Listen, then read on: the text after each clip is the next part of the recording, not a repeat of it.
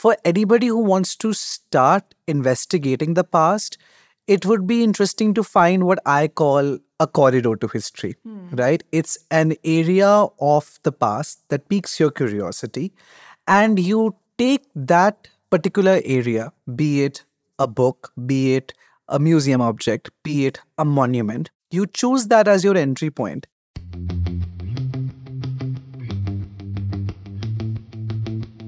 This is the For Old Time's Sake podcast by Itihasology, hosted by Eric Chopra and Kudrat Singh. In this podcast, we dive deep into the fascinating and multi layered past of India, all while keeping histories of emotions and experiences at the core of our discussions. Here at Itihasology, we believe that nobody should feel left out of history. We're not just sharing stories about the big names, dates, and places. We're also uncovering hidden gems from the footnotes of history. From overarching themes like society, polity, and economy to histories of art, gender, sexuality, fashion, horror, and more, we have got you covered. Welcome to this captivating historical journey. Hello, everybody. This is Eric Chopra. And this is Kudrat Singh. And welcome to another episode of the For Old Time's Sake podcast by Itihasology. A very happy new year to all of you. So, we thought that to start off the new year, it would be a good idea to take some of the questions that we've had over the past few weeks on our Instagram, on this podcast, and at various other places where you guys have actually asked us questions about our work, about history. And though we know how resolutions usually tend to go, we still think it's a good idea if any of you are wanting to make 2024 your year of falling in love with history, or if you're already history aficionado, for you to expand this love. I think it's a good idea to then take some questions that we had asked regarding the past, regarding our work at Itihasology, so that it could give you all a bit of encouragement to take up the subject. Okay, so the first question that we have is also one of our most frequently asked questions, which is where does one start to read history? Or how to start if you are just getting started with the subject? Right. So I think this is genuinely one of the most asked questions because I understand how perplexing it can be to figure out a starting point, especially because you're dealing with a subject that deals with chronology. It mm-hmm. deals with timelines. It has a what we believe a certain beginning uh, but, you know, the last time that we picked up this question, Kudrat, I think it was interesting that we asked a question to this question. We said, when you think about where does history begin. Do you think about where does history end? Mm. Right? You know, there is, I mean, there is no ending point to history. It's a continuous process. We're, we're a part of it, we're in the making. So, while yes, there is a certain chronological way in which you can approach the past, wherein you start from the very beginning, be it in the Indian context, prehistory or proto history. You know, you could start off with the Harappan civilization and then go as time goes and takes you. But I also think for anybody who wants to start investigating the past, it would be interesting to find what I call a corridor to history, hmm. right? It's an area of the past that piques your curiosity, and you take that particular area, be it a book, be it a museum object, be it a monument, you choose that as your entry point. For example, if I talk about uh, medieval paintings, right? Let's talk about paintings from the Mughal atelier. I can start by looking at a painting that fascinates me. And the first thing that will speak to me is the technique, the visual story that's being conveyed. But that will also then take me to the craftsperson behind it, you know, the painter behind this work. That will take me to the patron behind this work. That will take me to the context of the patron. And that will slowly reveal to me the mores of the time, the society, polity, and economy that sort of accepted this painting.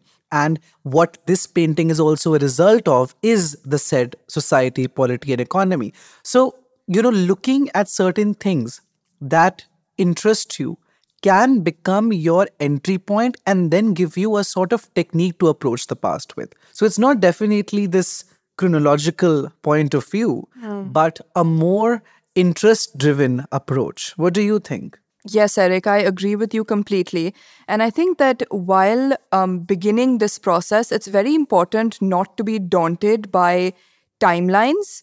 I mean, especially if you look at something like prehistory, for example, the time periods in prehistory literally span millennia. And it can be very intimidating for someone who's maybe more accustomed to reading, say, fiction, which is set in a particular space, in a particular time, and everything is very clearly figured out. That is not the case with something like mm. prehistory. But when you find that one corridor, like you said, into something like that, it can really open the doors for you to explore more and to understand. Because essentially, what we're looking at is patterns, yeah. right? Patterns of how people were, what they did, what the context was. And I think that once you pick and choose the way that you want to approach the subject, things will start to fall in line for you. And the beautiful thing about history is that there is something for everyone.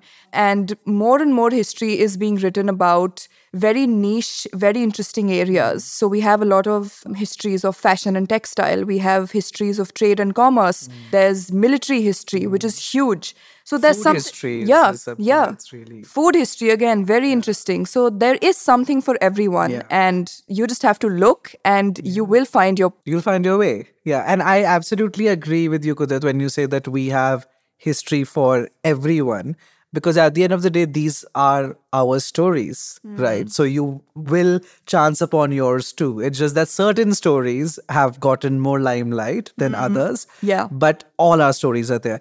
We just need to find them. And you know one more point i would like to add here you know Kudrat and i did our undergraduate in history together. And we realized that there are certain parts of your syllabus that might not pique the same interest in you that other parts of history do and of course, as a student, you have to deal with all of it. And it can sometimes feel so immense, so expansive. The enormity of it can be intimidating. But I think the way in which we coped with it was realizing, and this is, of course, because of the work that we also do at Itihasology, we're just constantly trying to find how do histories relate with one another. And this is not really like such a like if you are not interested in a certain aspect of the past does not mean that it is completely unrelated to an aspect of the past that you are interested in. Yeah. so the ideas that you may learn from areas that you're not interested in can also complement those that you do find fascinating. So it's about finding those ideas and that way engaging with the past even those areas that you do not like, you may end up liking, right? And you'll realize it's not that separate. I mean, you may be interested more in an economic aspect of the past, but you'll realize how it's so intellect with societal mores and polity. So it's about finding those connections. I think that's what the subject is about. Yeah.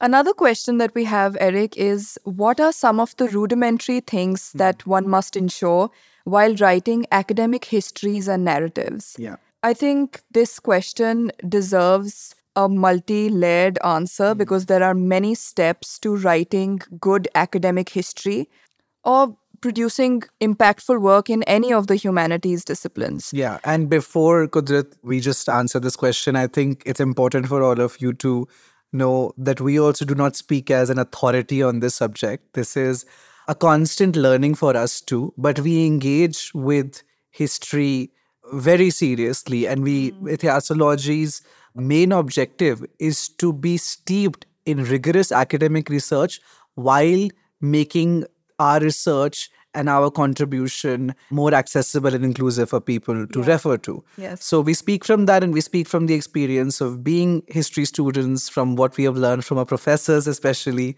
So we are just going to pass down some of the knowledge that we know. So, Kudrat? So I think that the best starting point is, of course, to read as much as you can, read as widely as possible.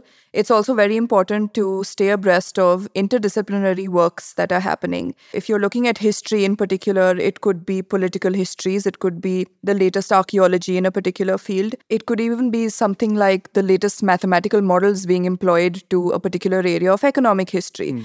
So, as different as these areas might seem, it is important to go over them, understand what they're trying to say, and incorporate them in your work if they're relevant. Besides that, it is also very important to be aware of the evolution of the research in your field. A lot of the times, we do see that just because a paper was written in the 1950s or 60s, students today feel that maybe it's not relevant because hmm. so much time has passed. But those are the foundations of where we start to get answers or mm. hypotheses to historical questions. So it's very important to see the people's work and to see who has laid the groundwork, where they mm. started from, and get ideas about what you can do differently by looking at this evolution.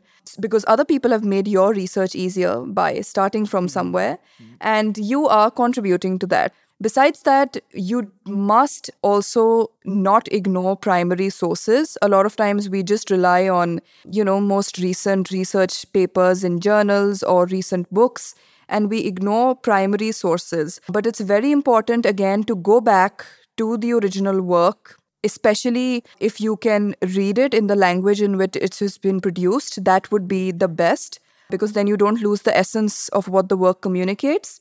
So, that is, of course, essential to historical research. And also, in primary sources, I'd like to mention that wherever ground research is possible, you should do it. Whether it's a site, whether it's a museum object, whether it's a digitally available painting, Hmm. you know, whatever it is, you must engage with it. Even oral testimonies, for that matter, Yeah. can vastly contribute to your work. Yes. And uh, I think to this, uh, Kudrat, you've done very interesting work, especially when you were studying at Cambridge. So I would like you to give a sort of example of the groundwork that you did and what did it involve? So while my groundwork was not pure history, I was looking at something more current. It did convey to me the importance of oral histories, of oral testimonies. And what I saw was that I came out of interviews with so many more questions and, of course, some answers as well. But I think it gives you perspective when you talk to the local people, the people who are most directly impacted by what you're studying. And that perspective is crucial for someone who is going to be spending lots of time sitting in one place with their laptop, with a bunch of primary sources. You hmm. do need perspective to expand your own views after you've reached a sort of choking point. Yeah, absolutely. I also would just like to add that Kudrat said when she was speaking about primary sources that it is ideal that you refer to it in its original language, but we completely understand that it is not always possible. Yes. You may want to engage, especially, you know, if, for example, somebody who wants to look at maybe let's again, you know, we spoke about Mughal paintings. That's why I'm just continuing that uh, thread. You may have to look at a lot of Persian sources, right? But you may not know the language. yeah. You may not know Persian. In that case, it is very important to be wary of the translations. Now, here's the the The catch. the, the catch right? Because you may think okay if there is an english translation i can just pick it up. Doesn't matter who's translated it but no. Not only does it matter who has translated it but also in the time period in which it was translated Yes. because translations too evolve and i mean this will be and this is like a sneak peek this will be in a future episode for example when the kama sutra the um, ancient indian text was translated in colonial india the translation the first one that comes out uh, by richard burton and peers that carried inaccuracies which were only sort of I don't want to use the word solved, but for convenience over time, right? Hmm. So, translations too, you need to be very wary of the kind of translations that exist. And obviously, again, connecting to the point Kudrat said, that just because a certain translation has been, you know, considered to be completely outdated, it doesn't mean that you don't keep knowledge of it because that will reveal to you how your particular field has evolved over time. And you'll be able to make comparisons. You'll be able to get a sense of okay what's the difference between this translation and this? Mm. And therefore it gives you a more nuanced perspective. Absolutely. yeah. Yes, so many cautions must be taken while undertaking primary and secondary research. And once you actually start writing, that is where you compile all of these ideas. And the objective should be to make it as accessible as possible. Because if the work is not accessible, frankly, very few people will be able to connect to what you're trying to say. Hmm. And as academics, as researchers, even as students, it is our responsibility to communicate our ideas as clearly as possible for anyone to make sense of them. So please do ensure that you don't fall into the trap of using jargon and very complicated language while trying to communicate your views. Keep it as clear, as structured as possible. And a good structure is far more important than employing fancy language. That is for sure. Yeah, crisp, less is more, and being crisp and concise. Yes, and that will also greatly help other people who do read your work later on. Like Eric said earlier about corridors into history, right? Think of your research as someone else's corridor into a particular part of history. And you would want them to be able to relate with your work. Yes, absolutely. I think it's also important to understand, and this is something, you know, we do from the last two years, we've been doing the Itihasology Journal, mm. which is supposed to be a bridge between academics who have been in the field for very long and emerging academicians or students who are interested in the past and it is a freely available digitalized journal that's on our website. The third edition is set to come out this year. And this is something that we go over in our meetings. This is something that even our reviewers have said to us that when you are writing a paper, and I'm going to, of course, be specific right now, you're writing a paper on history, understand that you are a contributor to this vast field, right? You are not the final word. You mm-hmm. have not revealed the ultimate truth. and yes, your work is fascinating. It is personal to you. It is a very sacred space. And you may develop a very strong relationship with it. But at the same time, when you write a work, be open to criticism, be open to interpretations of your work flowing in from other directions, because that does not take away from your work, it only adds to it scholarly engagement with one's work is actually what sort of determines its success, not how many people have read it and how many people have loved it. But when you engage with it, when people debate on it, that is when you realize that your work has that nuance and substance, right? So be open to constructive criticism, understand that your work can evolve, can adapt, and always know that with history, as we said, there is no end to the past there are no full stops to history, as one of our professors would say. so remember that something in the past might be unlocked at any time. And I will go back to my area, Harappa. the moment if the script is indeed a script is decoded, all of our understanding can entirely change. It can alter, right? So be open to that possibility with history that your work can change. And that is what makes it fascinating. Yeah, and like history, history writing has no mm, end either. Absolutely. Next question is the history books that we go back to. Very interesting. Very interesting, Eric, but also a very difficult question. Absolutely. It's, it's like being asked, What's your favorite movie? Yeah, so that's why I'm going to just let this be handled by you first. oh, God. Okay. Okay. To start off, I think we can both agree that uh, Upinder Singh's A History yes. of Ancient and Early Medieval India has hands down been it's, like a canon for us. It's the book. Yes. You you as as students of history, Indian history, that's somewhere that you really start. And the way in which it covers such vast geographies and time periods, of course, only till early medieval. Yeah. And you know, it's rich with images and illustrations and charts and tables. And it is truly a very important contribution. And I think that's something that we go back to frequently. Absolutely. For anything ancient and early medieval, it is the go to book. Absolutely. But what about some, you know, personal sort of books that you go back to? One name that strikes me instantly is Faisal Devji's mm. The Impossible Indian. Mm. He takes a very different view on Gandhi and, of course, anything new on Gandhi because there's so much work that's already been done. Mm. So, for anything new to come out, it really has to be yeah. drastically different Absolutely. from earlier interpretations. Yeah. And his, I think, was a very, very interesting way of looking at him. Yeah. And you know, you guys, as you listen to us, will realize that while Kudrat dwells personally in the modern, I am at the other end of the pole. I am as ancient as possible, ancient and medieval to be specific. So for me, there are multiple books and if we start talking about even one of them you know there can be an entire episode dedicated so i think instead i can just mention some names and their works that have made an impact on me one is definitely Nayanjot Lahiri. I mean, her work on Ashoka has really inspired me.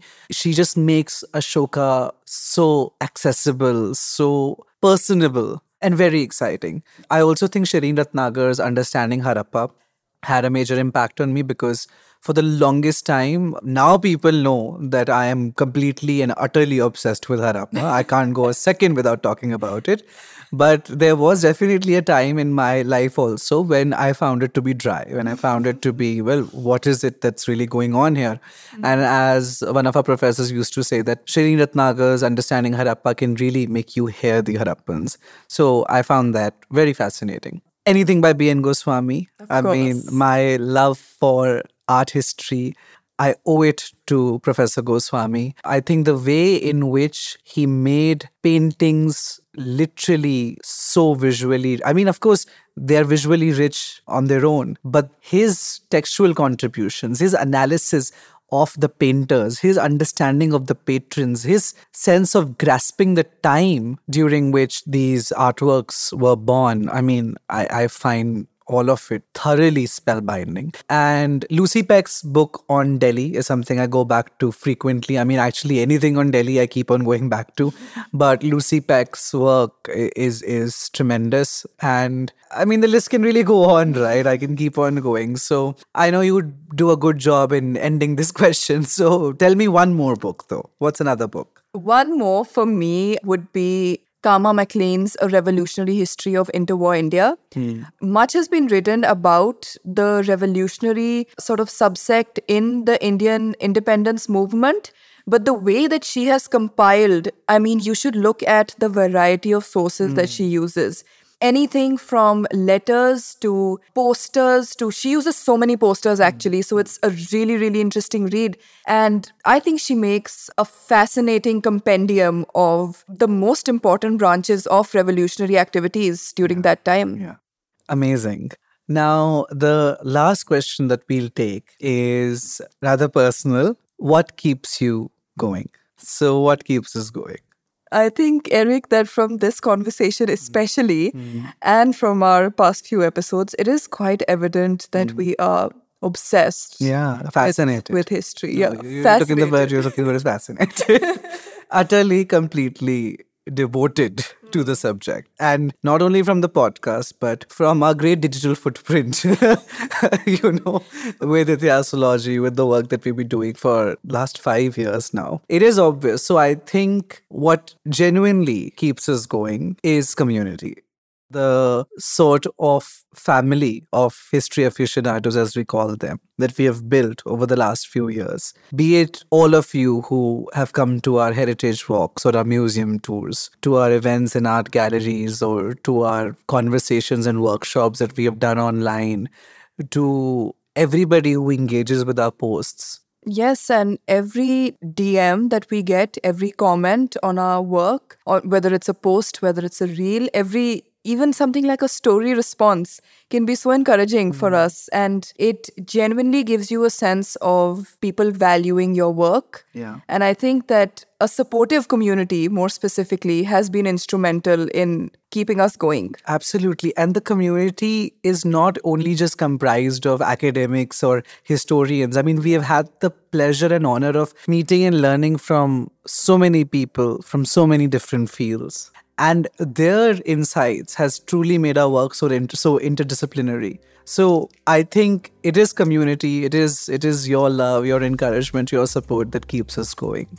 Thank you for that. And thank you for tuning in to another episode of the For Old Time's Sake podcast by Itihasology. This is Eric Chopra, And this is Kudrat Singh. and we'll see you again very soon in our next episode. Bye bye.